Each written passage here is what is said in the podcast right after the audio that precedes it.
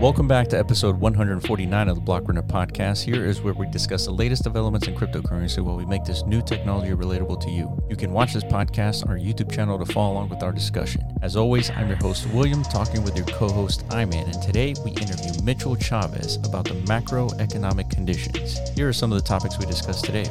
First up, we dive into the history of bank collapses and why it's happened in the past and why it might be happening right now. Next, Iman and I question if the US government will lose its title as the world's most powerful country.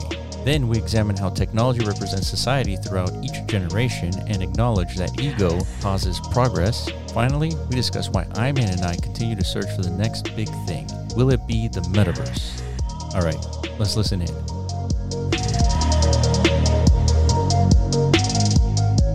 Welcome back to episode 149 of the Blockrunner podcast. I am your host, William, always here with your co host, Iman. What up? What up? All right, and a special guest with us. We got Mitch Chavez. He spent his entire career in the financial industry, right? Yeah, I spent the last seven years of my life in uh, banking. He's also the guy who got me into crypto because we had like a drunken night one night. Yeah. And he came into my old office and we're like, dude, it's like, how do we make more money? And then like we just like, what about that crypto thing? And then I was like, oh, I bought Bitcoin like a couple years back, looked at it, Yeah. and it like multiplied 6x since Yeah. I bought it. And I was Yeah. like, ever since then, dude, I've been stuck in this whole damn freaking race. Yeah, that was crazy. That was the time where it took an hour to send Bitcoin from one point into the other, no Yeah. matter what fee you paid. Yeah. I mean, it was totally redunculous. And then we got in, discovered Binance, uh, discovered ICOs, Yeah. and then everything hit the fan. Yeah. and then here we are, dude. Everything's reemerging. Yeah. So Mitch actually joined a podcast with us like two years ago. Yeah, about three. Yeah, and it was uh we were uh, Oh, we were fuck. showing him it was just an audio podcast at the Yeah. time and we were showing him a video of Corridor Digital with a video of the robot. robots? Yeah. Oh yeah, that's right. Yeah. And uh and so at the time everybody thought it was real, but you know. So you were just like magic. testing, like uh, to see if he would like fall for it or not. Yeah. Yeah, I remember that. So we had, yeah, dude. This podcast has come a long way. Much more beautiful setup. Yeah. But one thing has changed, I guess, since we started is like uh, economic turmoil. Things Yeah. that we used to kind of like predict were going to happen one day are actually happening. Yeah, they're happening. happening. It's like a fucking script that's like actually being delivered in real time. That's Yeah. what it feels like. So that's kind of like the nature of what we want to talk about. Is like what's bullshit, like what's sensationalism, what's real, and like what's the scope of like I guess you know how bad Yeah. can shit actually get? Because like me and Will talk about this all the time. Like I had difficulty convincing him. Because he doesn't have good historical context. Like Correct. he doesn't like history. I, I didn't. I do now. I have respect for it now. Right? So you know, Yeah. you you have to understand history to kind of like understand where this could all lead, right? Like, So let's start with what's happening now. So we were having a conversation offline about everything that we're going to be talking about today.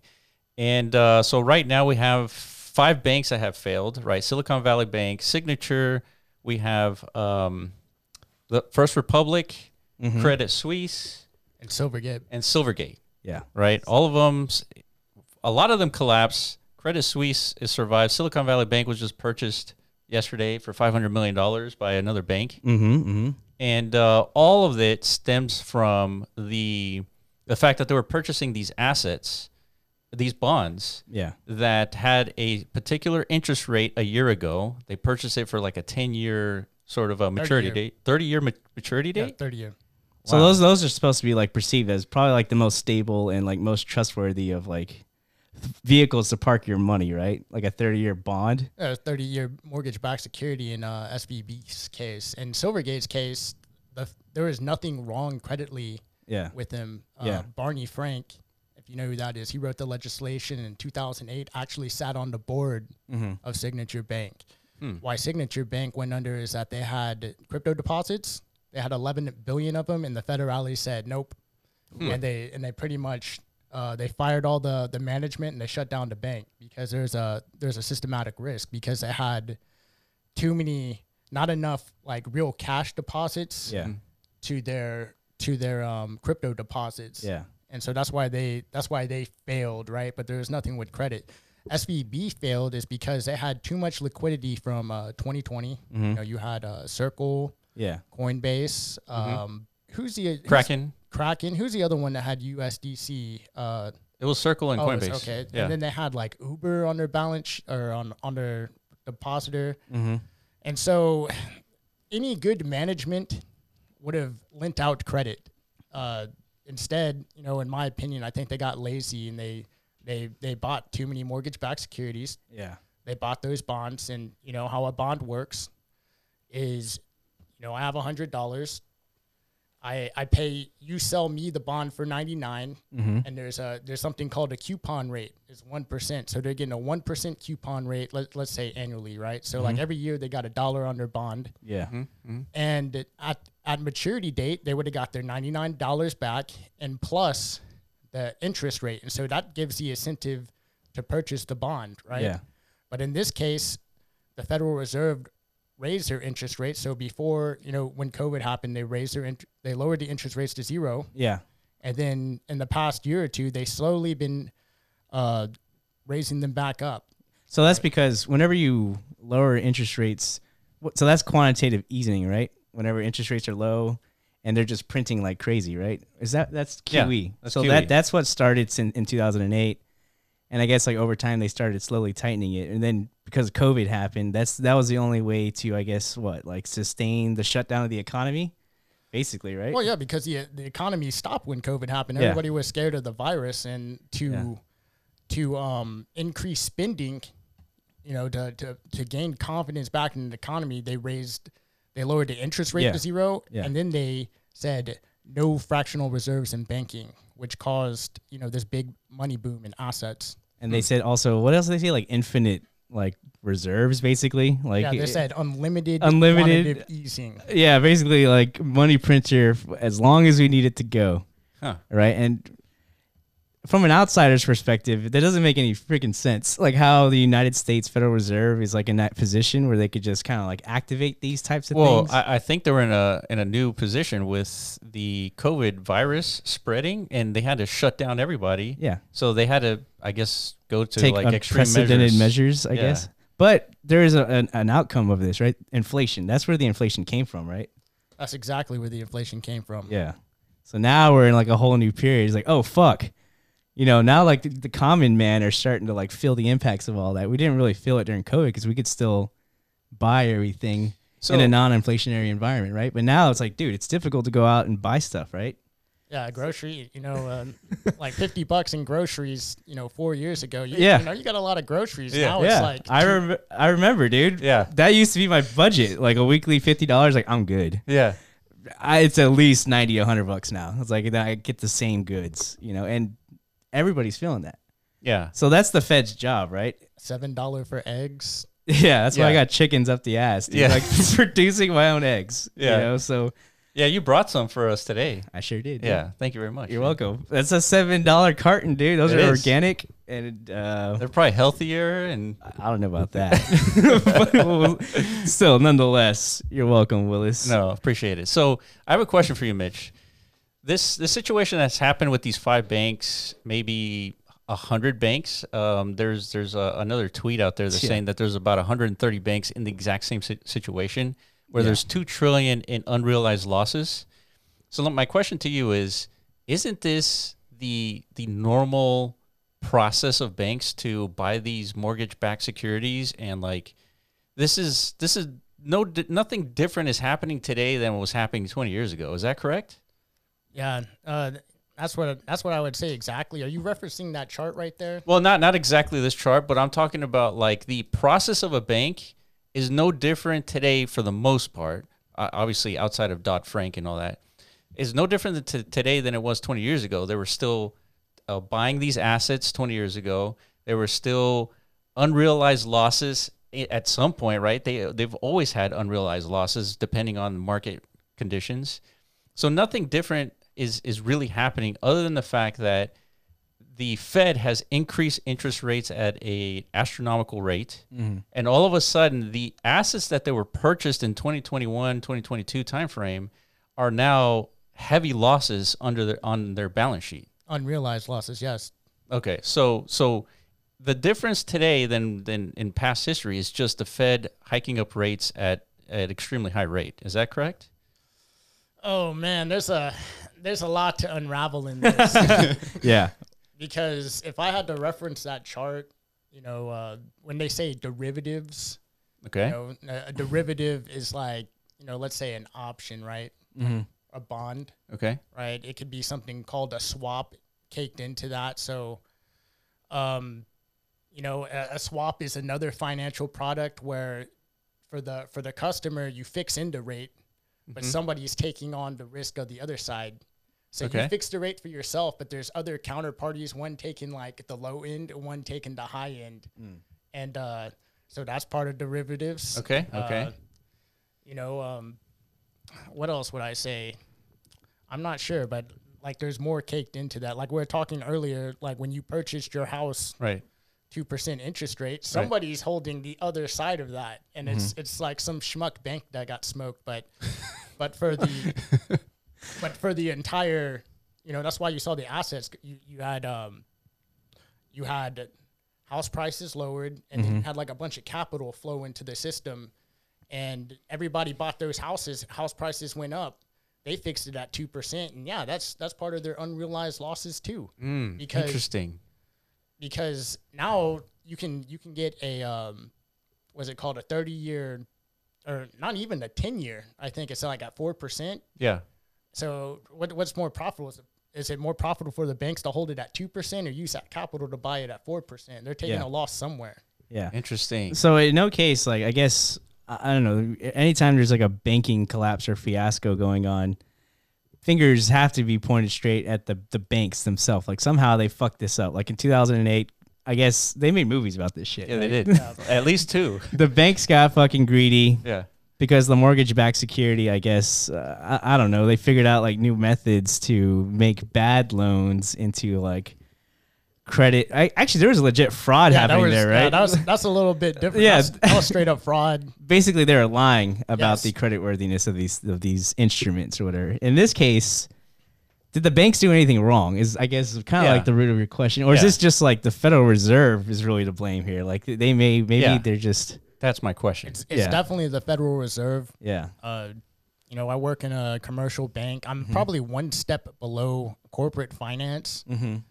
um, and I don't see any credit issues Yeah. happening, at least in the in the state of Texas. yeah Everywhere else, I don't know, but I know our economy is fine, and I- I'm not seeing defaults. Yes, this is a uh, result of the Federal Reserve. it just blows my mind like because I mean I guess in, in the beginning of this this was like a regional bank dilemma, and I guess I it would make sense why like tech tech heavily like uh serviced banks are the first ones to crumble because I guess the tech space kind of experienced a little bit of a bubble. And now they're kind of experiencing a pullback now, right? Like most of them are laying off like tens of thousands of employees. Maybe it's they got over exuberant. Like tech for the last twenty years, like exploded, Yeah. and all of a sudden it was like this. This music is never gonna stop. So, Okay, oh, so yeah. they they kept buying these like uh, over leveraged or they kept buying these assets that ended up being you know now a lot less valuable. Mm-hmm. And it was just being um, exuberant on just the whole tech sector, and that's why the banks that serve as the tech sector ended up falling first. Yeah, but the signs were there. Will do y'all remember those TikToks of those like beautiful women showing like their their job at the tech company? Yeah, dude. Oh yeah, You're like, Yeah. Yeah. It's like, do they even work? Dude, I've been saying the same thing. I was like, how the fuck does Twitter have like tens of thousands of employees? Like their Yeah. website is ass. Yeah. They never made updates before Elon like stepped in. yeah. It's like they have to just be around playing hacky sack all fucking day in the office and like eating fucking kale salads.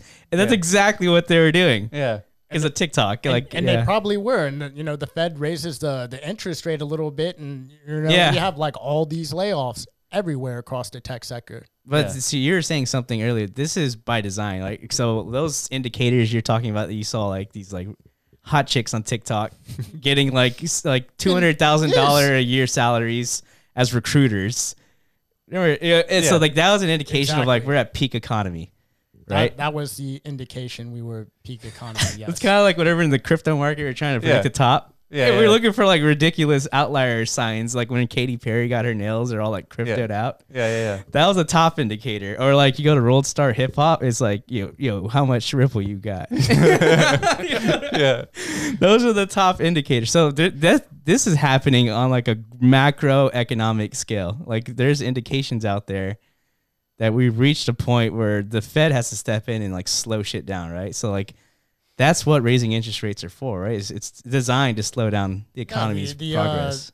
the the Fed raising the rates is designed to suck money out of the economy, to Yeah. slow down spending, to slow down d- demand, and then Yeah. you'll see prices naturally go down. But but you know, as the Federal Reserve has been saying, like they've been saying for the past two years, yeah, unfortunately, like the, the workers Yeah. are are the inflation. So how do you how do you get rid of the workers? You you raise the interest rates, slow down spending to create layoffs, and now there's no there's less money floating around in the economy, Yeah. and inflation goes down.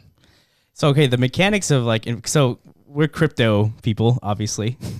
I'd say our uh, concept of like our understanding of Yeah. economics stems from like tokenomics, right? So token economies have these very like clear cut circular systems where like money come or emission of tokens it means like more in circulation and then most of them have some sort of like burn mechanic in order to create that stability in their token economy.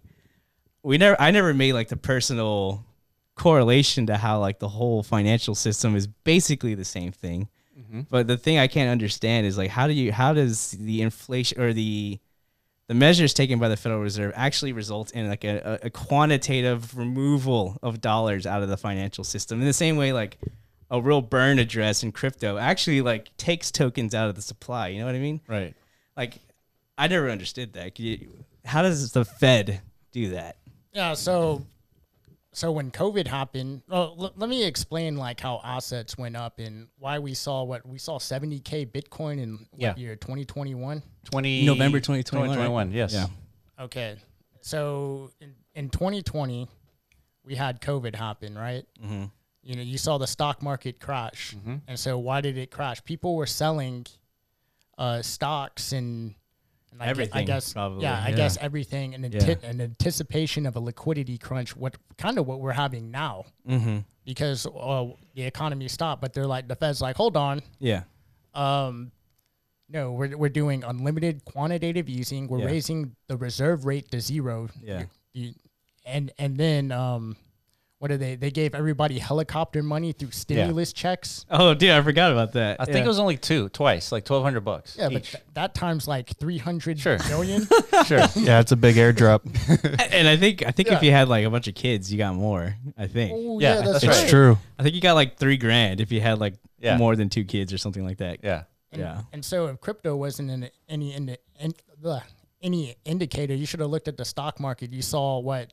You saw Zoom go up to like four hundred dollars. Yeah. What is, I remember I don't, that. I don't even know how Zoom makes money. Um, They you know, charge a subscription. Okay, okay. So at 50 bucks a month, something like that. but like Teladoc, like all those stocks that are what near like Carvana, what they're like ten dollars a share now. You know, after their interest rates got raised up a little bit, Yeah. so you had this huge inflow of money, and then at the same time you had the supply chain breakdown, Yeah. and so. We all remember how the prices of cars just skyrocketed, Yeah. Yeah. rocketed because we had all this money. It didn't cost anything to borrow. Yeah. There was too much demand and not enough supply. So we had a supply chain break breakdown. Mm-hmm. and then um, I'm not sure what else. Oh, and There's then, no food. And, and then in the in the banking sector, we were lending like crazy because the demand what money's cheap, the demand's high. Mm-hmm. Bankers make money off of two things. They make money off the it's called the interest rate margin. is is pretty much the spread of the loans. And I'll, I'll get back to that later. And then the fees. Mm-hmm. So like, you know, I just did a loan. You know, let's let's say it was it was about a hundred million dollars. We took a one percent fee Yeah. just to write it. Yeah. So we took a million dollars just to write it. Yeah. And so we had like, you know, all these all these fees coming in, all this, you know, people are getting their bonuses because the interest rates are zero. So you have these people spending like they bought equipment, right? And it flows to like to whoever sells the equipment and they have more money to spend on things and they have more money and then so naturally the inflation goes up. They Yeah. what they put like three trillion dollars mm-hmm. into the economy. Yeah. It was did. insane. Yeah. Yeah. But the inflation, I guess, takes a while for it to be felt, or I guess like realized, because there's actual inflation of like the dollar supply, right? Like that's actually what the Fed does. They print think of them as tokens, but they're United States dollars, right? They're metrics of value. That's what the inf- that's what that's in, but the actual feelings of inflation when it hits the consumer sector, right? Gas, food. that takes time. What why why does that take time? Like why how come it's not felt right away? You Yeah. know, like we didn't really start to see the prices rise for like a couple of years later. You know what I mean? Like Yeah, so so like with p- people who have the money printer, like the people who who make stuff in it. Well, so we are the world's reserve cu- currency, right? We're the gold mine. yeah, So people buy their debt from us all around the world, yeah, right? So we're the Americans are actually the first one who who received the benefit from our gold mine of our money printing. mm-hmm. So now we're able to buy more stuff from foreign manufacturers Oh, okay. and you know the foreign manufacturers get rich. Like let's say the people who own the companies get rich. Yeah, but then that money is not flowing to the plebe the common man. And then they get more poor and wealth inequality spreads like that. But but as more money flowed into the system the dollar it took more dollars to buy more goods. Hmm. and so that's why you started to see inflation. That's why it took so long because Yeah. it was coming from all the way okay. from the So the side of- inflation, basically, inflation hit everywhere outside the United States All- first, all at once. instantly, and then it trickled back to us. yes Wow. Yeah, I heard that from I think Bubology said the same thing. Like it's kind of like uh everywhere else around the world kind of like felt the financial crisis. Like we ca- by design, right? That is Yeah. the position of power you get whenever you have like the world reserve currency. Right. It's there's a lot of benefits, I guess, and you probably don't feel the downside of it unless you're not like natively part of the Yeah. of the United States. well, you know? well, when you have all the capital, or yeah, we can go back to wealth and inequality, or so when you when the people who got all the capital were able to buy more assets, so like people who bought stocks got rich off of stocks. People who had a lot of money to buy crypto, they mm-hmm. got rich off of crypto. And if you only had your twelve hundred dollars stimulus check, what you got like five grand? Yeah. I didn't do anything like Yeah. three years down the line, but if you made like tens of millions of dollars, you know, you're sitting pretty good. Yeah. So that explains. So when the Federal Reserve raised the interest rate to zero, that explains why we experienced inflation. Mm-hmm. Yeah. And so Yeah. now to Curve stop, yes, inflation. to to stop inflation, the Federal Reserve is calling all those dollars back Okay. by raising the interest rate. Interesting. Okay. calling the dollars back. And I guess nobody really knows. There's no like quantitative measure to like actually see like an actual like dilution or reduction. What's the inverse? of Just like a pull out because like the, everyone just kind of like waits for Jerome Powell to come on stage. Mm-hmm. And Yeah. like, yeah, we're gonna either continue raising rates or we're gonna pivot and like go back down. I guess that means nobody has an actual eye on the actual inflation metrics except for them, right? Because how, how are they the only ones to kind of determine or like know the future outcome of the economy? You know what I mean? Does that make? Yeah, there's, so there's economic indicators that they look at, um, Yeah. but the the numbers that they they put out are faked and rigged. And, See, that makes no, more no. sense. It really does. and I will yeah. explain why they're faked and rigged. Yeah. Okay, so you know, like you know how we have the CPI, a basket of goods. The basket basket of goods that they measured inflation off of was from like Yeah, that's it- true. It's, it's different from uh, what it was like 50 years ago. Now it's something completely. I don't know what it is. Yeah. But the reason why I say it's faked and rigged because it changes the entitlements in the U.S. that they have to pay out. Mm-hmm. So if they fake and rig it to a certain dollar amount, they can they can control how much money they pay out. So Mm-hmm. like for Social Security, that's based off the CPI. Oh, okay. So that's why I was saying they fake and ri- like they, Yeah. they have to, or you know, so really retirees should be getting more money if it if it if it matched up to inflation. Yeah. How does eggs go up seven hundred percent, and we're saying, oh, inflation six percent? Yeah. exactly. That's what That's I- a good point. Yeah. That didn't make any sense to me either. That's Like- an excellent point. Yeah. so, yeah, I guess back to the fucking Fed, man. God damn it. So would you So- say Jerome Powell is more powerful than the president of the United States? Oh, I would man, say- that's, he's a very powerful man. Uh, I mean, he basically has the button on on Earth right now. Yeah, but how does he even like? Doesn't he get appointed by the president, or how, you how- are appointed that You're position. appointed, right? Yes. by the president? Or No, no, I, I forget who appoints him. Yeah. and it, and it might be what what is it called or what's the guess, like, look it presidential yeah. branch called the executive branch Yeah. see that's why you Oh, gotta it's learn like a- about government I with everything to understand what the fuck's Yeah. going on because obviously something's happening, right? Like banks are fucking falling like flies, which is not normal. You know, yeah, inflation's up, and then they keep raising these interest rates. It's been like nine consecutive increases or something like that, and shit's not getting any cheaper. At least not yet, because we, we, I guess we experienced a, a lag and noticing that in like the consumer product sector, like after the inflation occurred. So I'm assuming there's going to be like a an equal lag to experience a drop in prices like after these measures have been taken. Yeah, there is a lag. Every time Yeah. the Fed uh, raises interest rates or lowers interest rates, it takes about six months to feel the Six effect. months. So whatever we did six months ago in terms of, I know we raised the rate what like two hundred base two percent a, a basis two hundred basis points, which is two percent Yeah. somewhere around there, and we haven't felt that. Yeah, exactly. Th- shit's not regulating yet. Yeah. Is my point. And so it's like, it's really hard to determine like whether or not this is ha- having any like real impact yet. You know what I mean? Well, it well it has because you're seeing the layoffs happen. okay. Now, That- that's after after six months, Yeah, right? and there's it's Yeah. gonna get even worse. Yeah. Yeah, I can imagine. There's no way only the tech sector is going to get hit, right? So I guess the big question is like, are we on a way to like a full blown recession? And when we when we talk about this, we always say like, is this going to be the one though? Like Yeah. the the big one, where like an economic reset is Oh, going to depression, a 1920s depression. Yeah. I guess in order to come to that conclusion, though, you have to understand like what caused that. Yeah. You know what I mean? I, I think uh, it would be hard to compare something that happened 100 years ago because the United States wasn't an economic or military powerhouse that it was 100 years ago. Uh, the the reason why the Fed had to do stuff like raise 75 basis points, you know, we haven't done that since the 90s Mm. To, to curb inflation. And I think we did it three times, or they did it three times. Mm-hmm. We're we're in unprecedented.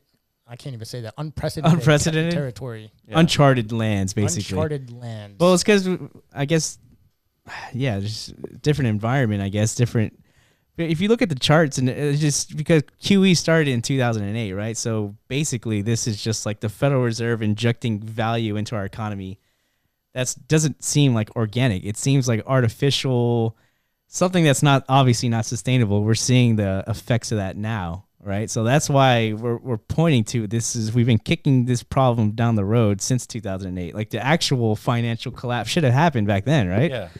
So by kicking the can this long, I'm assuming like we're gonna have as dramatic of a drop off as we had like an uprise, right? And then Yeah, so we have this conversation frequently on this podcast, me and uh, Iman and I, where we discuss the one, right? The the one, the point in time where the United States dollar is no longer the federal, the world's reserve currency, yeah, and we're we're seeing right probably elements of that starting, right?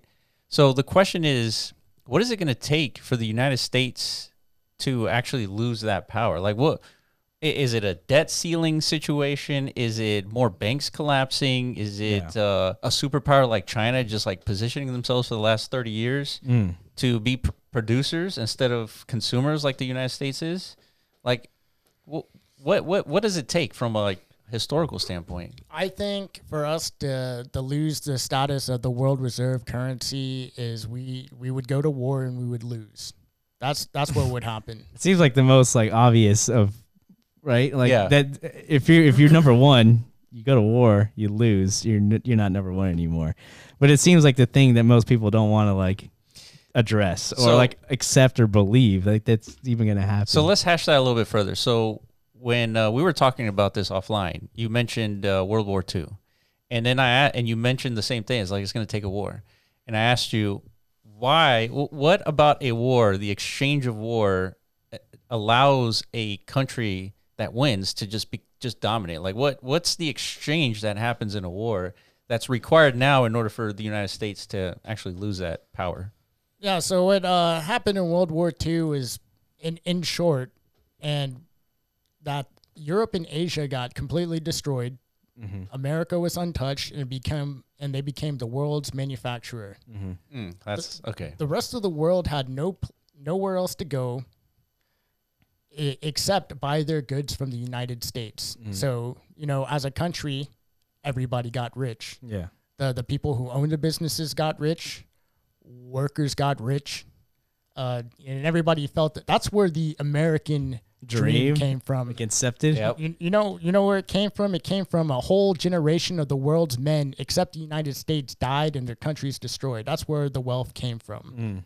Whether whether you like it, it, it is not a pretty, Yeah. not a pretty picture for that to occur. Yeah. So as time went on, you know, the rest of the world recovered. You know, the the generation of men recovered, and our dollar was strong. So when your dollar is strong and another uh, country's currency is weak, you can buy more goods from that other country, Mm-hmm. right? And so you had, you know, foreign manufacturers come into the United States and say, you know, uh, you know, I make cars. It's like, ooh, you make really good cars. You know, like let, let's say Honda, right? Yeah. and then slowly, you know, you know, like you saw with Detroit, Mm-hmm. like more people bought the. It was it was cheaper to outsource the labor to everywhere else instead of the U.S. because labor cost so much and the dollar was so strong, and so you mm-hmm. had like you know the Japanese business get, man getting rich. You had whoever controlled the the workers in America get rich, but you saw the workers get poor. Yeah. Mm-hmm. And as a result, you saw a greater and greater inequality. Mm-hmm. So, like, you know, let's say in the 90s, or yeah, you know, the, you know, when we were alive, you realize that it's like, oh, my $20 went so far, you can buy so many goods with like, what, how much a Nintendo costs? Like a hundred bucks? Yeah. like, I bet. Or, or I talked to some guy in the 80s. It's like, I made a hundred thousand dollars in the 80s. That's 500 grand today Yeah. Mm-hmm. so so we're seeing and and we're still seeing the same thing now that everybody is everybody's generation of men is back uh are and and we don't manufacture anything anymore Yeah. so we're selling our debt uh everybody has our dollars and we have like huge corporations getting rich the people that work for them are you know maybe kind of rich you know like let's say tech right makes 200 300000 a year but then you have like a huge group of people getting poor Yeah, you could see that too. Like just like in c- the culture of, I guess, where is tech? Well, In I mean, San if you- Francisco, eh, dude. San Francisco, there's like towers, like these like beautiful buildings, but Yeah. right on the street floor, there's like so many homeless people. Yeah, it's fucking crazy. Basically, if you don't work in a tech company in San Francisco, you're fucked. Yeah. And that that is that that perfect visualization of that separation of uh of in I guess financial inequality that's happening in America. Those workers are doing great. Yeah. If you work in that, because that is like the only sector native to this country, I would say. Well, that can sustain living in that environment. Well, it's just because we've outsourced everything to other countries. Like when it comes to manufacturing of, I don't know, like cars or Anything, anything, really. everything. everything. So like if you work in those sectors and, and when you're in that country, then you're probably like the wealthy middle class. Yeah. You're actually like, well, maybe actually probably not. You're probably being like exploited in those countries, or else that's Yeah. why we've outsourced them to doesn't, begin with, right? doesn't nike have like slave labor in different I'm Yeah. sure. Allegedly. Um, Yeah, I'm sure they're not alone, dude. Like all these fucking mines in Africa, that's so we could have all these beautiful little devices. Right. Yeah. So Yeah. anybody who hopes that we don't become a world superpower and you live in the United States, if we lose our reserve currency status, the quality of your life is going to get way worse, even Yeah. if you're poor already. You Yeah. don't want that to happen. So, um, if you're Balaji, you shouldn't be betting a million dollars that that we're gonna ha- experience hyperinflation within 90 days because Well, he doesn't want to to win the million dollars, right? I'm sure not, but still, like even putting that like sense of it out there like affects markets a bit, don't you think? I think it does. I think it does, but I think he's proving a point. It's like either either you do nothing and you and you get screwed, or you go to the lifeboat known as Bitcoin and you at least have some sort of chance. Yeah. Well, that's definitely like his main motivation. It's but- it's a it's a marketing tactic uh, for for for the good of people, right? yeah. Wouldn't wouldn't Bitcoin be your hedge against USA collapsing? It would be. I th- isn't that like the whole? That's the whole prem- almost premise of Bitcoin. At least a Bitcoin maximalist. Well, that's what Satoshi's white paper said, right? It was did, like yeah. it's basically, oh shit, 2008 happened. Uh, you know, the whole financial system was wobbling and at the verge of like becoming extinct if the Federal Reserve didn't step in and do what they did. So we should probably have like a plan B Yeah. set up just in case. So let's let's create like a, you know, a digital currency. Yeah, let me solve one of the biggest computer Yeah. science problems first, Yeah. and then we have money.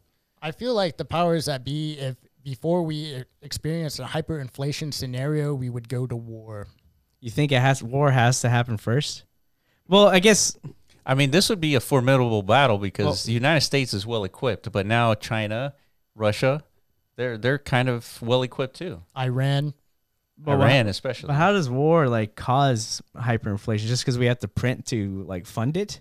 No, no, I'm talking about to prevent it to keep our Oh. reserve currency status. Because if like all the uh, with the U.S. Treasuries came back into the United States, we lost our reserve currency status. Yeah. We're gonna experience hyperinflation anyways. But but wouldn't the tactic be to attack all the manufacturing companies and like just destroy their economy? And then that way we become well shit. Then we're destroying our own products. Yeah, you can't do that, I, dude. I think it goes like a little bit more deeper and complicated than that, you know, because we have the, the petrodollar. You know, Yeah. like Yes. our, our dollar is backed by something, is backed by oil. Yeah. You know, it's backed by missiles and the you know Yeah. and, and the stability of this country. Thirty years ago, Ukraine didn't exist. It was mm-hmm. Russia. yeah. I Yeah. don't, I don't I don't know when it what ninety one. 89, 91, somewhere in that zone. Yeah. Yeah, so you know we have you know maintained as a country for what like two hundred, almost three hundred years. Mm-hmm. That's uh, you know that's a pretty good run. I don't think That's a very good run. is. A lot of innovation has like been spun out as a result of like the dollar. Like we talked to a guy from the Beanstalk team, and he kind of explained to us the importance of like a stable currency, right? Because that's That's And- what they do. They they, Yeah. they create stable coins And- based off an algorithm. yeah. d- d- Ignore Terra Luna. Yeah. you know, everyone else is trying to achieve some sort of algo stable coin because the understanding and the motivation behind that is without stability in the economy, like you're saying, or like a, a vehicle like the dollar that has established enough stability around the world, we wouldn't have be anywhere near like where we are, like as a as a society as far as innovation without it. Right? No, so because if you don't have that, you're basically a poor society who has to think about where the next food is going to come from, rather than like what product can I make you know a million dollars from. well, you probably can't build a financial system on top without it. Is the point, right? Right. Yeah. So like that's why like DeFi started with a stablecoin. Right. Right. That that was the first innovation in Web three, like in the DeFi space. Yeah, it was a DAI. stable coin. Yeah. And then from that came an entire ecosystem of like financial services, right? So True.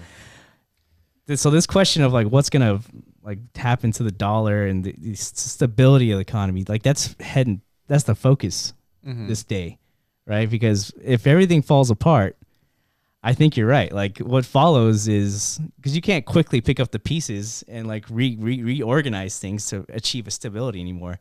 There's a middle part, usually historically, and that's usually war, right? That, that follows. Hmm. Yeah, you understand, Will?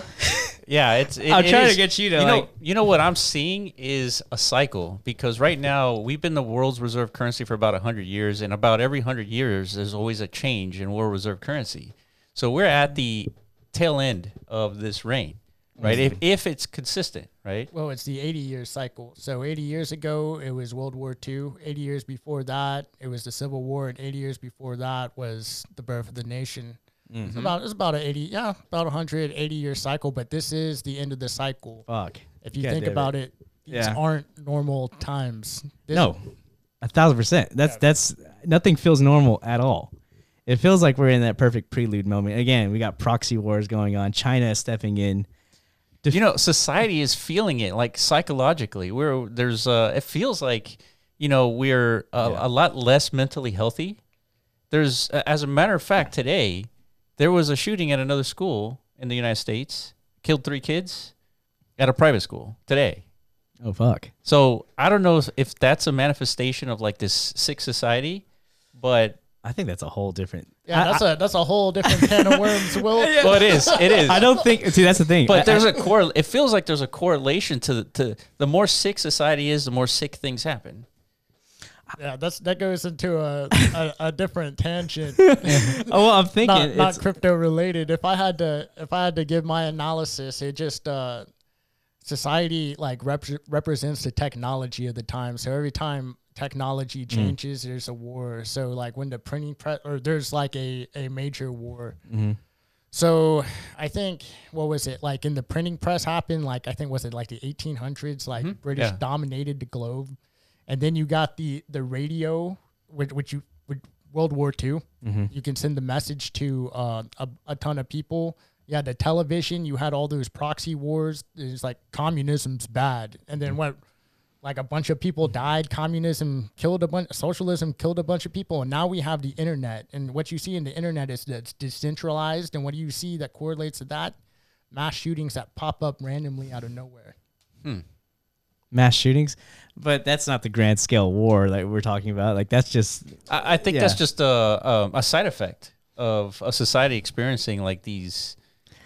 well, I, I- for sure. I think like you know, a paradigm shift and maybe like uh, when you're disrupting like the human psychology in any way. Yeah. technology usually is that kind of force that can disrupt our That's true. our like you know innate human behavior that's programmed into us through biology, right? I mean, technology is such a big deal. Like we're we're in the precipice of a point in time where technology is going to eliminate the majority of jobs. yeah. Think of what how uh, think that, about how that's going to affect like the mentality of people when when they need money to to buy the put food on the table. Yeah. and there's no means to get any money because there's very little jobs.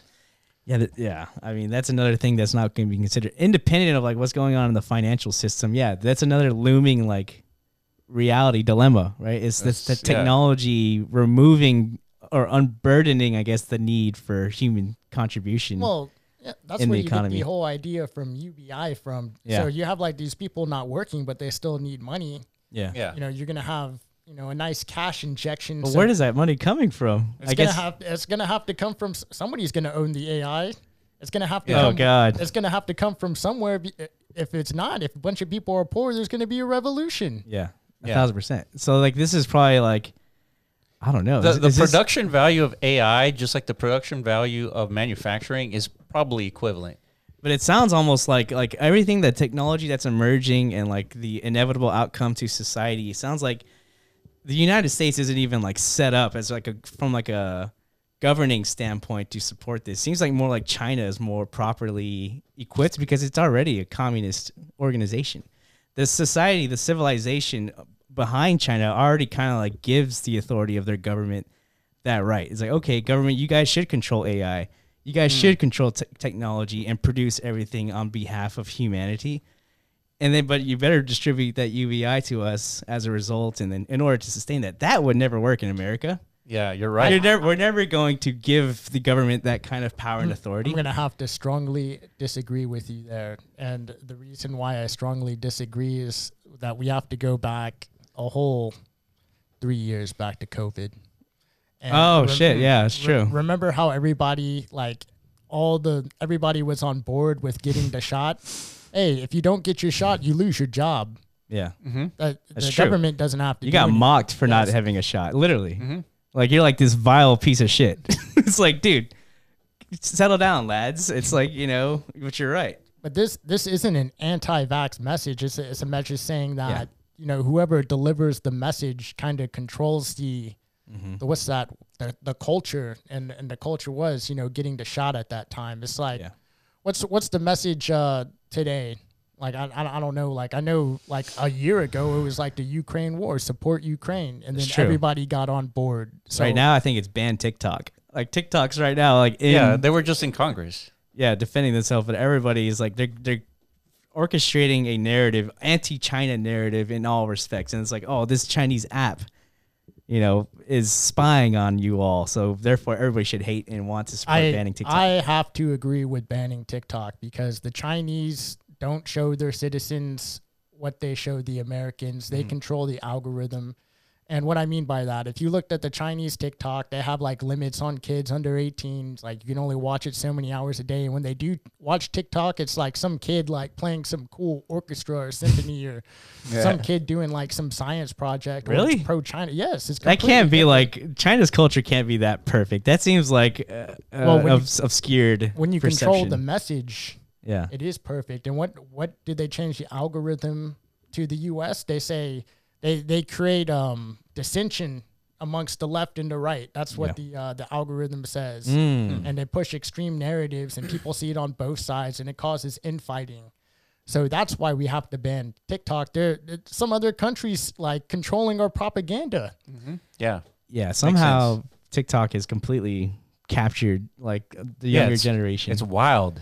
like completely like to the point where we talk about dude it seems like gaming is slowly dying away because somehow TikTok is more entertaining to kids than like playing Yeah. a video game, which makes no fucking sense to me. Agreed. Like I grew up, dude. There's nothing that can match the experience of playing a video game. Like as far as like how I want to spend my fun times as Yeah. a kid.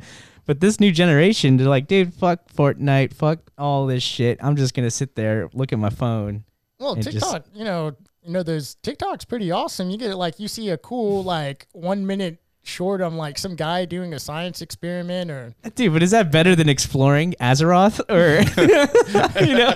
yeah, but it's a like kind of like a, a short ex- attention span kind Yeah, of thing. that's- that's When's- what it is. When's the last time you sat down and read a book? I don't think I've ever done that, to be Yeah. honest. So I'm already like well suited to be like TikToked Yeah. big time. Brainwashed. Yeah. yeah, but still, but I'm just an individual. Somehow this has happened like on a massive scale. Like Yeah, all billions. kids, Billions all of people. kids. They've destroyed the attention span of kids. I don't know if it's on purpose or it's just like people just trying to make money. They just they did like their research. This is what people want, so let's just build it and we'll make a ton of money off of that. But nonetheless, you know, I don't know. It's- But back to China, dude.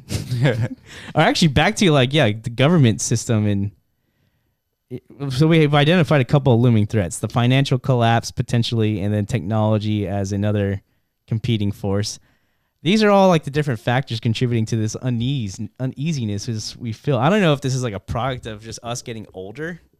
Like hmm. maybe yeah. this is It, just it really it, it really isn't. I it isn't. no. I, I have to do. It's not us getting older. It's like society is degrading. No, Yeah, yeah. It's, is that what's happening here? No. It's it's um our empire getting poorer Okay. while like while we see like a new rising threat. Why do you think they try to bring back that whole Russia narrative? Because the boomers remember Russia as the enemy for like forty or fifty years. Yeah. Yeah. So to them it makes sense. Yeah. To us, there's like, who cares about Russia? The USSR wasn't like when I was like ten years old. Like there was no USSR. No. Yeah. They just like made him look a little spooky in like fucking Metal Gear Solid games or something Yeah, like that. That's like the the context of our Russia. They always had a scar over their eye. yeah, like an eye patch or something. yeah, Russia bad, you know. But there's a reason why, like, that's the portrayal because we were at like fucking tensions with that nation for many, many, many years. For like years. fifty years. yeah, so it's it's it's an understandable like propaganda, Or, but or why it makes sense for the boomers because they Yeah. grew up with that enemy With that for fear. so with, with so long, you know. But yeah, But now, and and if nobody wants to say it, it's the Chinese. They they have like twenty five New York cities. Mm. Think about that. Yeah. they have true. like twenty or twenty five New York. I can't even imagine that. That's yeah. I've- I've been to. New York. It was pretty, pretty Wild. pretty wild, pretty bustling, dude. It was like holy shit. There's just too many goddamn people here. yeah. you know, and imagine a country that has that many. It's it's wild to think about because I've never been to China. I've I've met Chinese people like in this country, but I can't imagine there's a place on this planet that's like ha- has billion more than a billion people. Yeah. Like Mitch said, 20 New York cities. They do all the manufacturing of the planet basically, and uh, they're on the precipice of launching their own CBDC. and uh, they're in position number two right now, and we know definitively they want to be number one at some point. Yeah. Right? They, they they will want to rely on the dollar as the world's reserve currency, right? It all starts with them taking Taiwan. Okay. Yeah, Taiwan. That's that's so. If we're looking for an indication of, uh, you know, So why is that?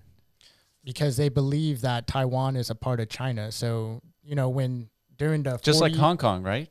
no Hong Hong Kong was under British rule for a long time, and then they said like in '99 or like it was like in Rush Hour. You remember in Rush Hour? It's like Yeah.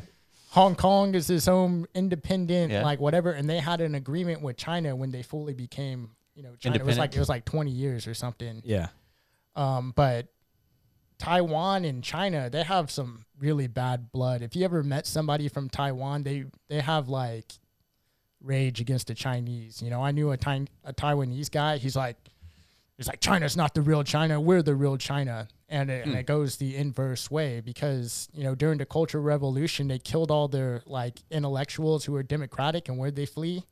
To Taiwan and they created their own nation. Mm. And when the Chinese tried to uh, invade Taiwan, I think was in the 70s, we said no, we'll we'll fight you.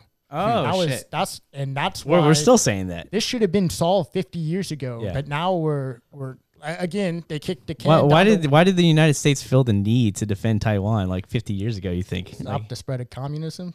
oh yeah, we already were on that like mission, right? Yeah, Yeah, Vietnam. Vietnam, Yeah. and Hmm. ah, it makes a lot of sense. Fuck. Wow. Yeah, because you don't want again. So this whole like China and I guess the communist system trying to topple the United States has been like a much longer Yeah. dilemma than we realize. This is this stems way back, like since the '60s and probably even the '50s, right?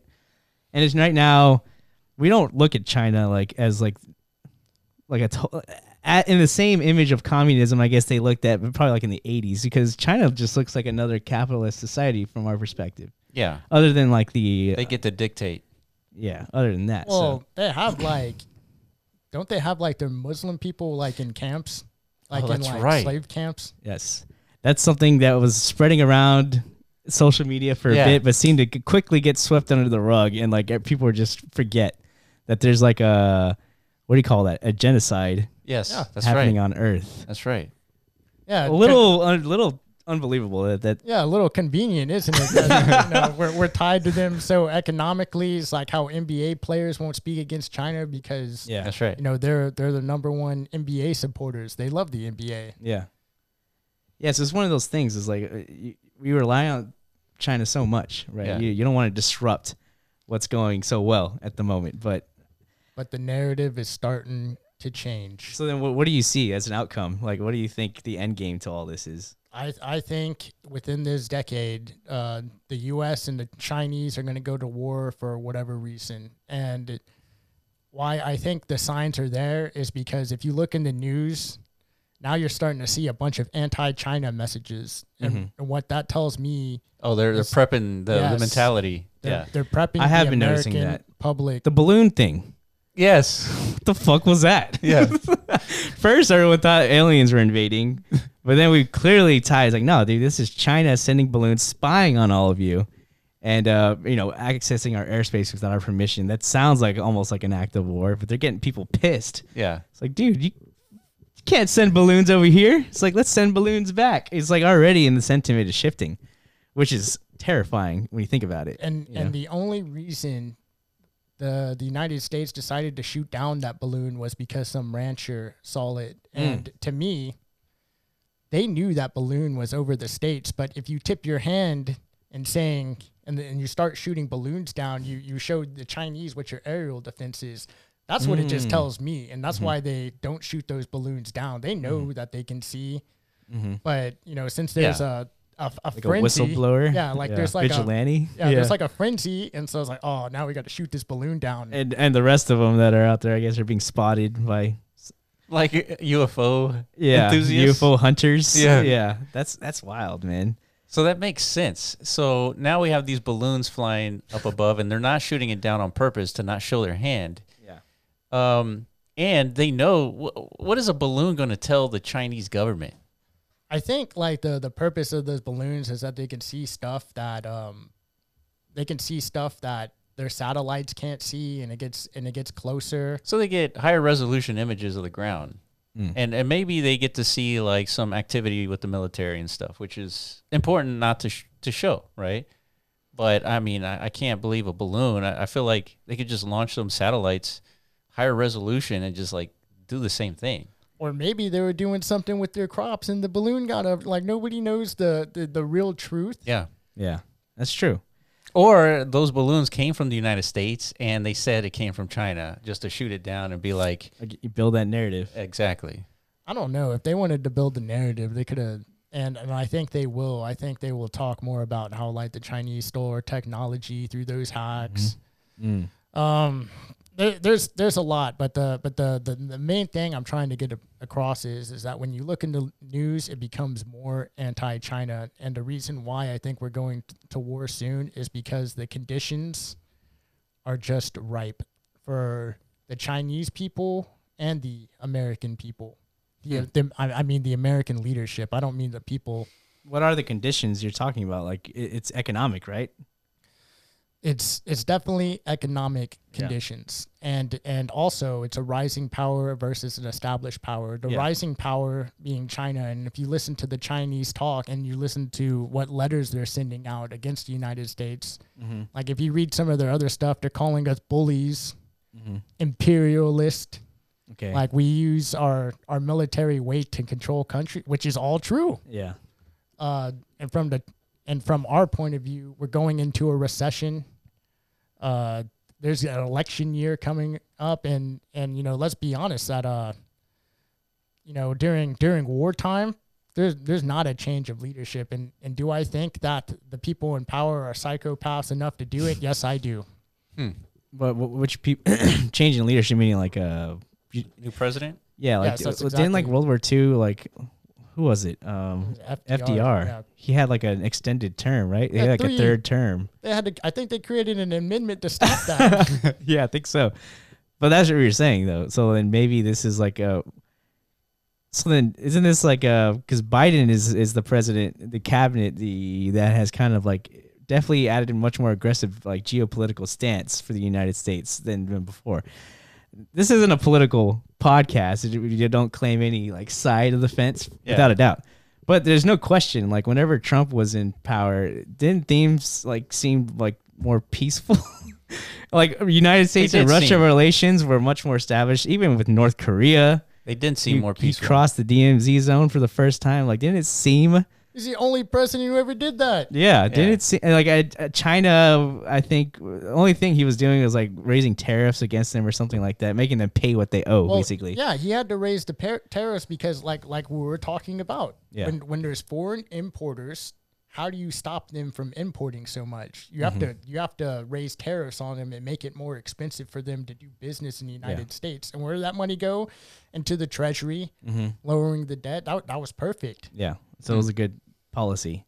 But yeah, I guess because you're saying, uh, you know, people in positions of power, they, they look at war as a vehicle to maintain that position. So then the cabinet that's in power right now is basically the, the you know, the liberal party, right? The, Democratic you know, Party. You know, yeah, the Biden, Yeah. uh, Obama's. So this whole like increased stance of aggression is potentially like a, a way to ensure that they don't lose out the next election cycle is what you're saying. Yeah, and then you have the uh, you have the Republican parties who are part of the you know that core group of people. You know when you when you look at the the Senate and the Congress, like you can kind of see who's playing for what teams, whether they be uh, Republican or Democrat, right? Like the Mitch McConnells of the world are playing on the same side of of the Pelosi's, and then you have like those out, outliers like. Let's say like uh who, who's that like the lower Lauren Boeberts or but then like on on both sides of the media you see it's like oh this per let's play some like clip that makes them look stupid and then like when you talk to them they sound like normal people Yeah. Yeah. Okay. God damn. Yeah. Damn, we've gone off to the deep end now. so like, so I want to I want to ask you I want to ask you so what scenario for for all the crypto listeners out there what scenario leads to a million dollar Bitcoin. And yeah. Oh man that's a that's a real good question. To me um what leads to a million dollar bitcoin is that uh, more people are aware of bitcoin. Hmm. and uh, and the reason why that I think Bitcoin holders are still in a minority is that you know I work in the corporate world and I'm the only one who's talking about blockchain. Out of you know hundreds of course. and thousands of people. Like I I've taught a lot of people how blockchain works. yeah Yeah, but do, do we does do you like does everyone in society need to be a, just like nobody most people don't understand even how money works, why the dollar even exists. You know, th- these are like matters that a very small segment of the world actually have any real contributing part of, right? yeah that's why like you know i don't know like i think it's a different macro uh consideration like what's going to get bitcoin Yeah, and you know? so like, you know, if you think, um, or at least from my point of view, if you think war is going to happen and like dis- disrupt global globalization, Mm-hmm. which you know, I I think is coming to an end, you're going to see like more regional trading. mm-hmm.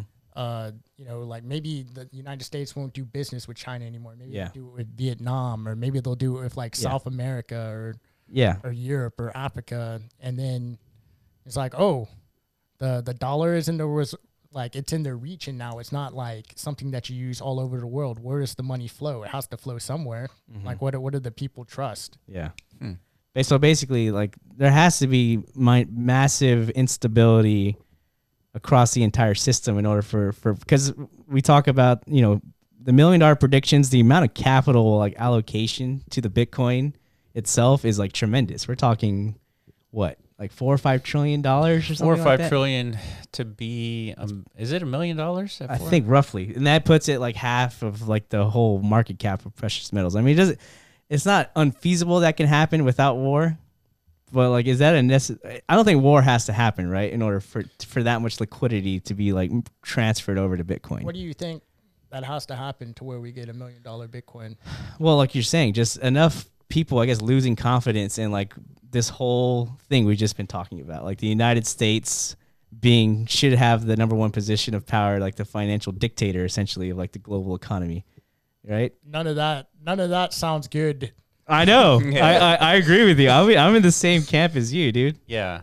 So 10x Bitcoin is 270,000. So that's a 5 trillion dollar market cap. Oh, that's only ten. Oh god, so you need like a Bitcoin has to be more valuable than gold in order to be a million dollars. So Basically. it needs to be 20 trillion dollars for it to be Like twice as valuable as gold, basically. yeah, to be a million dollars. Shit. I mean, that, in it- that scenario, yeah, maybe that there probably already is either war happening or war already Has happened. happened. yeah. In order for that to happen, you know, that seems like tremendous. Twenty trillion dollars? Fuck, dude. and it would only unless they like uh increase the speeds on bitcoin something else maybe may- maybe bitcoin is the digital gold but something Mm-hmm. else has to be in its place that can move quick quickly for commerce Well, that's a, I guess the whole Ethereum like DeFi Yeah. system, Yeah. right? Or like, or you know, that's that's so yeah. Bitcoin is perceived to be the actual digital gold, and Ethereum is like the digital financial system, like and what's being built on top of it. Right. So I mean, it's it's all being worked out. It's going to take Yeah. obviously many, many, many, many, many more years for the protocols to even be like trustworthy and reliable. Right. And this is going to take even many, many, many more years after that for like government regulation and adoption, right? So if you want to put on your les doomer hat the the other scenario that i see happening is if if the metaverse becomes big mm, and there's a whole digital economy like Re- ready player one where you put on those glasses and there's like a whole another economic Yeah. system within the world that i can see happening dude, that's a tremendous like uh Dude, that's yeah. that's literally like the thesis of our book that we haven't written yet, but that as like the only potential I guess escape route for all these things we're talking about, potential financial dilemma, obviously automation and AI like replacing humans' needs like in this physical realm for to to work essentially.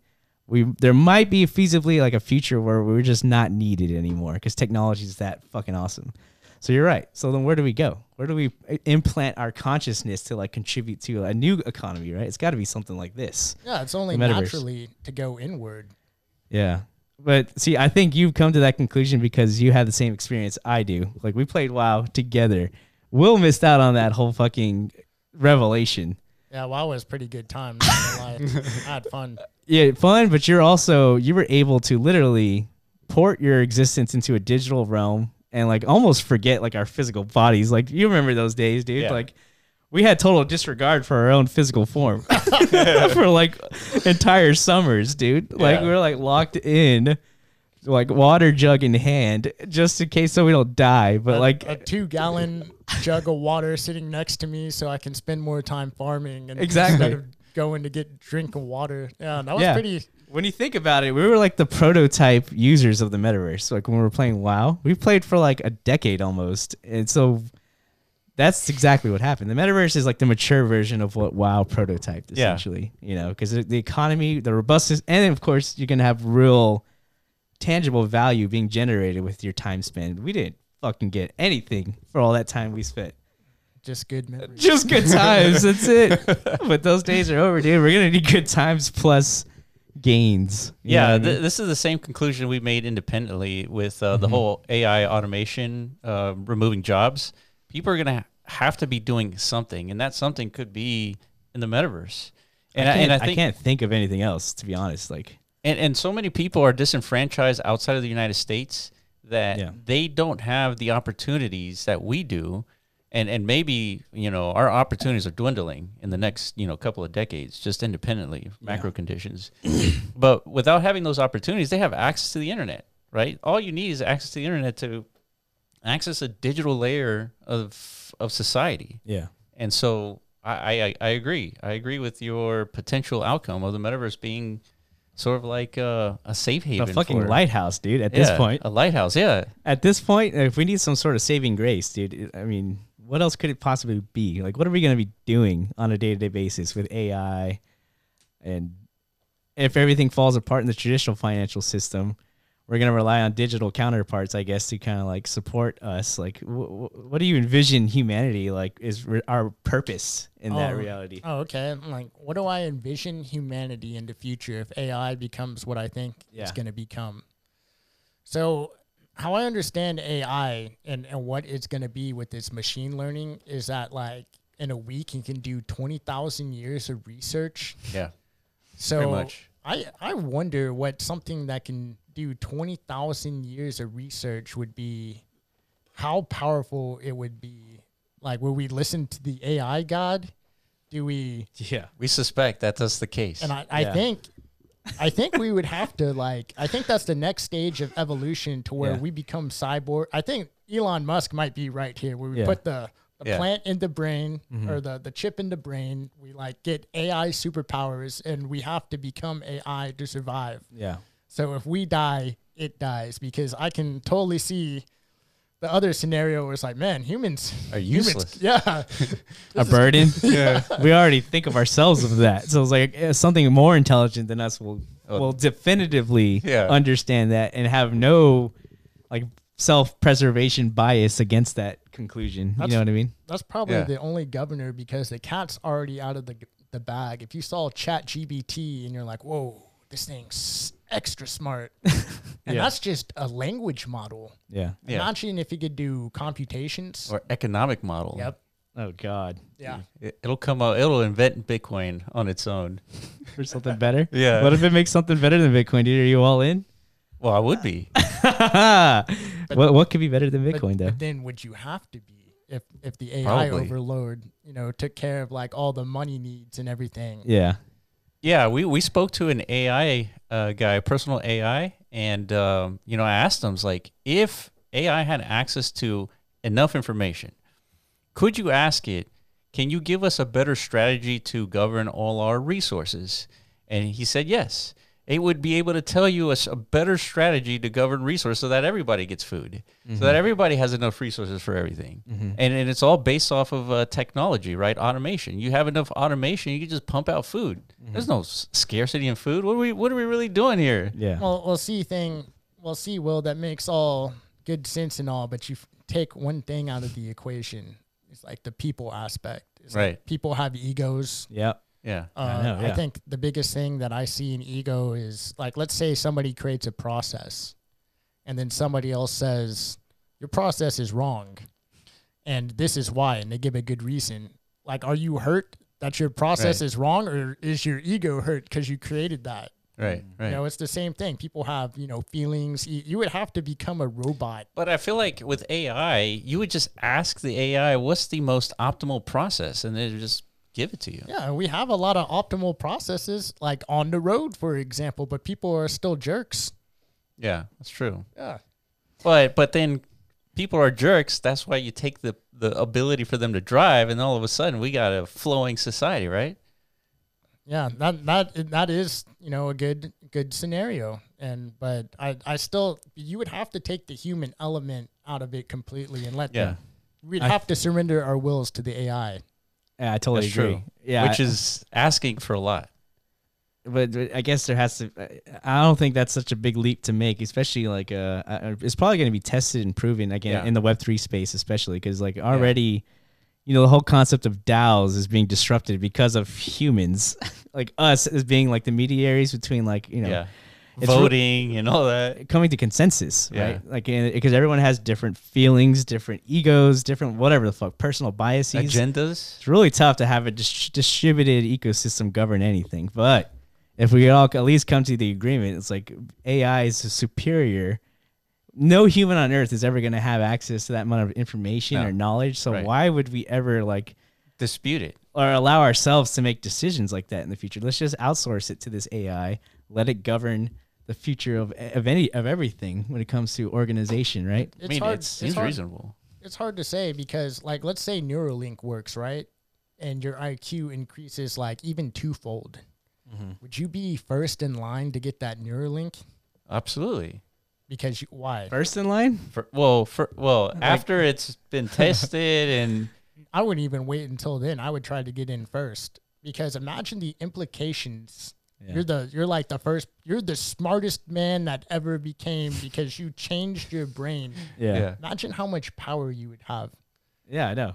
So that's that's the problem right there. Yeah. yeah, you become the best trader. You would never have any emotions just because it's just like It's like that movie out of basically Limitless. yeah, you just make sense. Like, of Yeah. course, I'm gonna buy Bitcoin at twenty eight thousand.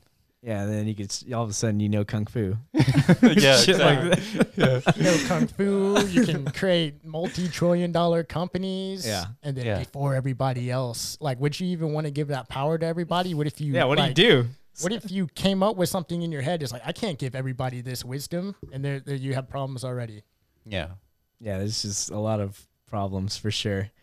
And that's the thing, man. Government's not even like they're so far behind in understanding all these implications, and like They are. There's no shot of them ever like stepping in to They- slow things down. they asked TikTok if by having access to my Wi-Fi, does TikTok have access to my Wi-Fi? yeah, Like, like questions like that. yeah, exactly. Oh lord. I mean, Yeah. I mean, do, does it? So, so I, I think what he was trying to ask in, in not so like techie ways was when you when you connect your phone to your Wi-Fi, does your phone have access to the network within your your Wi-Fi? Meaning, if I have a server connected to my Wi-Fi, does my phone or TikTok have access to my server? So that's really what he was asking. But he just asked is like, if you connect TikTok to your Wi-Fi, does it have access to the network? And like he says, well, yeah, it has access to the network because that's how you get information into your phone it's through the network, Mm-hmm. right? So, but yeah, I'm I'm still on the ban. It's just, uh, it it just makes sense that it's a national security threat.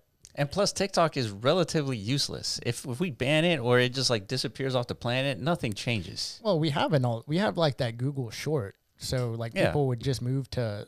And, and, you know, I'm perfectly. It's it's not that I'm against TikTok. It's that our adversary controls the pop propaganda which is fed into the American people, which causes divisiveness. Yes. That's yeah, and they, and they don't allow us to do it to them. So why should we allow them to do it to us? Like, we're- Exactly. no American company even can exist in China. Like, they just replicate and then just you Yeah. know, Yeah. force us out. So, I agree with that sentiment, dude. I think we should ban it. dang, dude, it happened. They Yeah. got us. they got us, dude. But I'm glad through this discussion we've identified at least one beacon of hope, and it's the metaverse, dude. It is. Slash Bitcoin. The- Well, Bitcoin's part of the metaverse, absolutely. Yeah, it is. It is. Yeah. well, um, here's the here's the thing. With because it can't all be doom. Of just yeah. No, no, no. yeah. I don't. Yeah, that's what I said. It's the metaverse, or there has to there has to be a major paradigm shift for crypto to become adopted. yes. Yeah. And, Yeah, 100%. And I haven't seen the thing that has done. I know it's somewhere there down the line, and like there's gonna be some cryptocurrency that does something cool in the blockchain that solves some major problem, which every corporation is gonna Yeah. use. Mm-hmm. Yeah, Will says that too. Like it's kind of difficult to identify like the killer product so far of Yeah. like Web three. I mean, I, I I I disagree. I think I feel like NFTs kind of are the killer product, considering like it's the number one consumer product ever since I the think- iPhone. I think for, for an industry, it is a killer product because Yeah. gaming, you can own Yeah. the digital assets now. That's that's such a big deal that people are people in the gaming industry are down, downplaying the value of that. Uh, well, yeah, because it just it hasn't been adopted fully yet. You know, Yeah, but Like, it- we get it, but yeah, once will. a lot of these things make a lot of sense. Just like, like NFTs might be that vehicle that you're talking about, where things Well, I see the Yeah. value in it. Like, let's say you have like a deed to your house, right? exactly That, Yeah. that's the NFT. Now, That's if perfect. Did that. That Yeah. would stop all kinds of fraud. Ex- perfect example. Yeah, like you just digitally wrap things so there's there's verification of everybody's like asset ownership. It's a big thing. Yeah, It doesn't you don't have to rely on third party intermediaries to like you know Yeah. transfer assets around. You you actually have true ownership of your real of your worth, Yeah. your value. But Yeah. I feel like there's something bigger than that that that It we could haven't be. figured or that's in development right now. Mm, well, that's literally what our job is to find that thing, dude. It is. yeah, like we literally just on a day to day basis is we're trying to find the next big thing, and there's a lot. There's a shit ton out there. There is. moving. like, but I, it does all feel like it's all wrapping, and it's gonna all end up in like one final outcome, which I think it is. The metaverse can be referred to it as that. It's just it's just traversing physical to a digital existence. That's all it is. Well, do you think it's just going to be like one one it's going to be like one blockchain that talks to all the other blockchains, but the difference is it does something really cool that we haven't thought of because there's a bunch of blockchains that talk to other blockchains, right? Yeah. Ethereum, Polkadot, uh was it what's the other there's like a ton. Cosmos. Cosmos. Yeah, there's a shit ton now. all very sexy.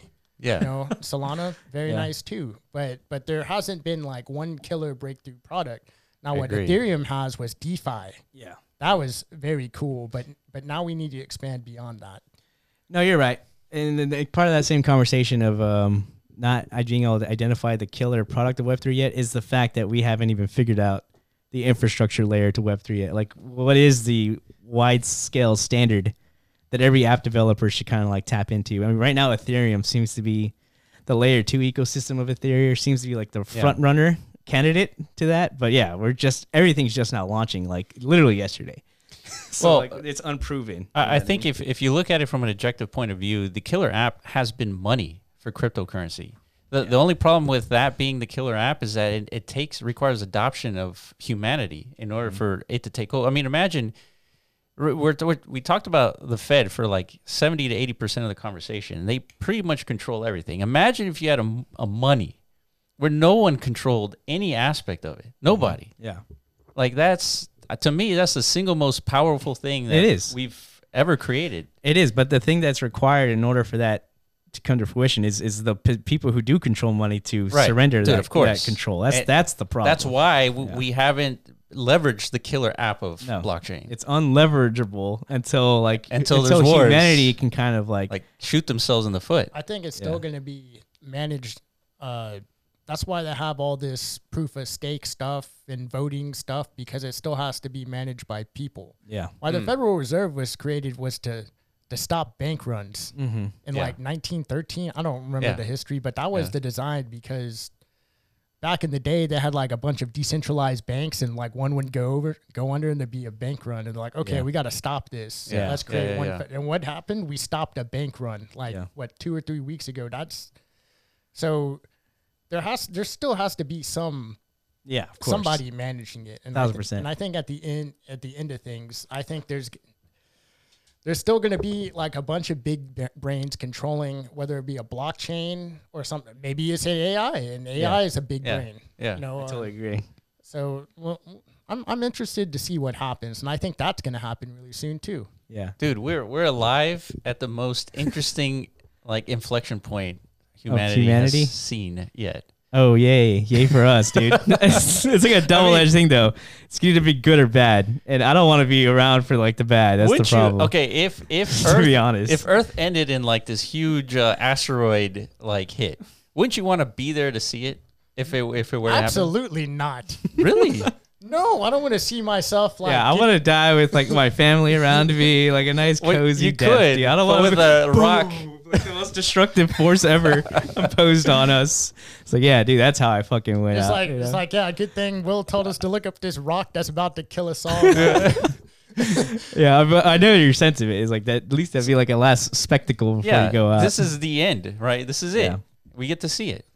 yeah, but the things that actually might end things are going to be much more slow motion. You know, slow motion despair, not a fucking Yeah. quick boom. No, no, for sure. It's like, uh oh. But we get to see something, right? Yeah. Something is going to happen within our lifetime that's going to go down in the history books. Whoa, uh, thousand percent. financial to Iraq war to uh, Y2K financial crisis one, financial crisis two, COVID, and now like World War Three proxy. Yeah, Mm-hmm. We saw the orange man win the presidency. A bunch of stuff has happened in the past twenty years. that's true. But that's that's my point. It's like we get we're al- we were alive before Bitcoin. That's like a very important point of time. Yeah, yeah. If it all pans out the way you're predicting it Yeah, to. yeah.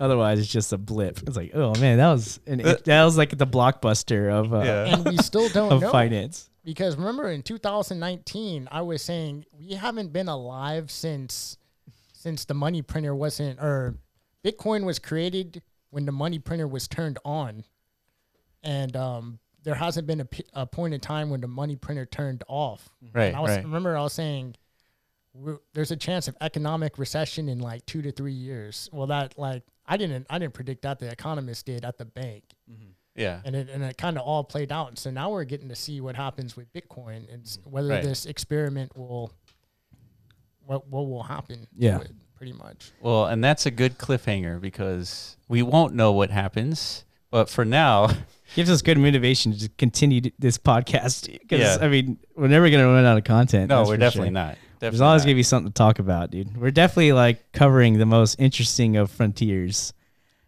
crypto, Web three, AI, metaverse. Metaverse. Come on, dude. Yeah. We got we got it going on. Fusion. on. No, we don't talk about that, dude. Fucking fusion. That's Will's. I'll, big I'll thing. explain. I'll explain later. All right, guys. Let us know if you have any questions. We went deep. We went. We talked about Jerome Powell, Federal Reserve, collapse of the United States, potential World War III. Let us know if you have any qu- comments in the section uh, below on YouTube, and uh, follow us on Twitter at the Block Runner, at MetaZone.io, and at RoviAI. And we will catch you in the next video. Peace.